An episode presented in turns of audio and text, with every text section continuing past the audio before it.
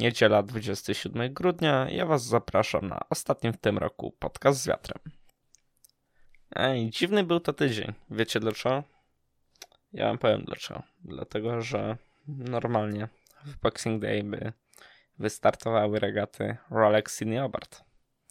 Ale niestety mamy rok jaki mamy. I niestety na linii startu nie pojawili się zawodnicy. Przez co dzisiaj pewnie zamiast poświęcić większość, większość tego programu na omawianie właśnie tej imprezy, skupimy się standardowo w większości na Van de Globe. A tutaj działo się bardzo dużo. Zaczynając od poniedziałku, kiedy to Louis Barton wznowił swój wyścig po naprawach, jakie prowadził wzdłuż wyspy Maguire. Ale na szczęście udało się wszystko naprawić i teraz może kontynuować swój wyścig. Wtedy też pojawia się taka niepokojąca informacja, że Sebastian Destremau w dalszym ciągu ma problemy ze sterowaniem autopilotem i całym układem właściwie odpowiadającym za sterowanie jachtem. I wydawało się, że będzie się kierować do Australii, by po prostu wycofać się z zawodów, ale tak się na szczęście nie stało, ale o tym zaraz. I tak się skończył poniedziałek. Później przechodzimy do wtorku, kiedy to Giancarlo Pedote zauważył wyciek oleju napędowego z swojego dziennego zbiornika na paliwo.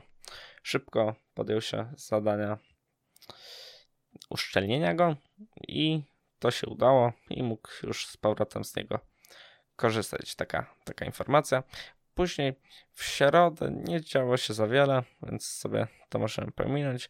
W czwartek za to znowu Giancarlo Pedate kilkakrotnie przez ostatnią dobę musiał wspinać się na maszt, ponieważ jakiejś awarii uległ jego wiatromierz i prowadził naprawy, by ponownie mógł, mógł z niego korzystać, co się udało.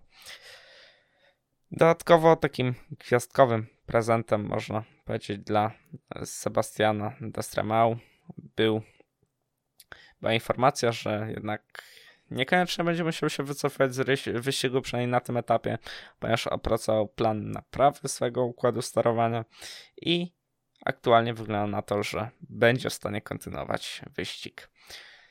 25 grudnia taki gwiazdkowy prezent, można powiedzieć, e, tym razem dla Charlie Odalina, odzyskał prowadzenie.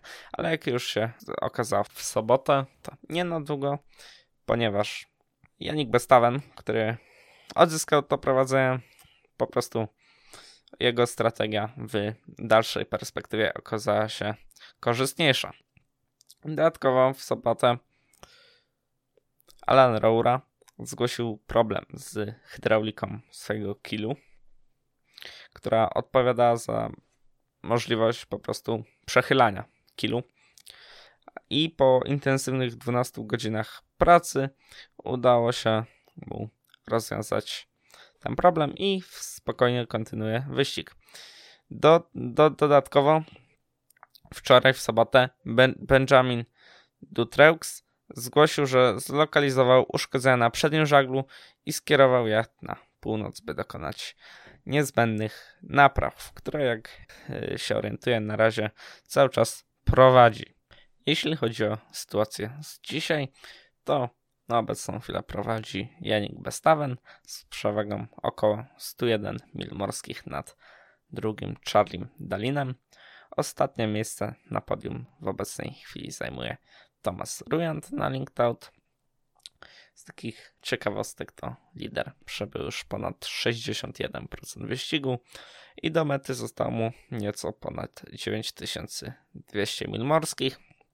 W międzyczasie dużo się działo w środku i na końcu stawki, gdzie między wieloma jachtami toczyła się zacięta walka. Jeśli chodzi o Jeremiego Beju, którego wspaniały comeback możemy obserwować, płynie już na 18 pozycji i dzielnie przed do przodu.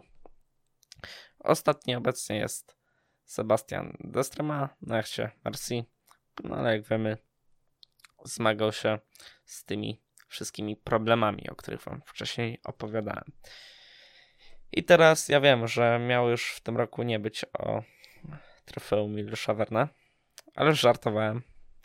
I okazało się, że Gitana dzisiaj koło 16 ogłosiła kod pomarańczowy przed wystartowaniem do zawodów, czyli weszła w taki stan gotowości trwający od wtorku 29 grudnia do czwartku 31 grudnia, więc jak wszystko się dobrze ułoży, zawodnicy, którzy podejmą próbę pobicia rekordu w czasie opłynięcia Ziemi, zaczną nowy rok na morzu.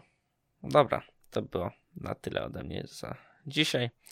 Dziękuję Wam i do zobaczenia w przyszłym roku. Stopy wody pod kilem.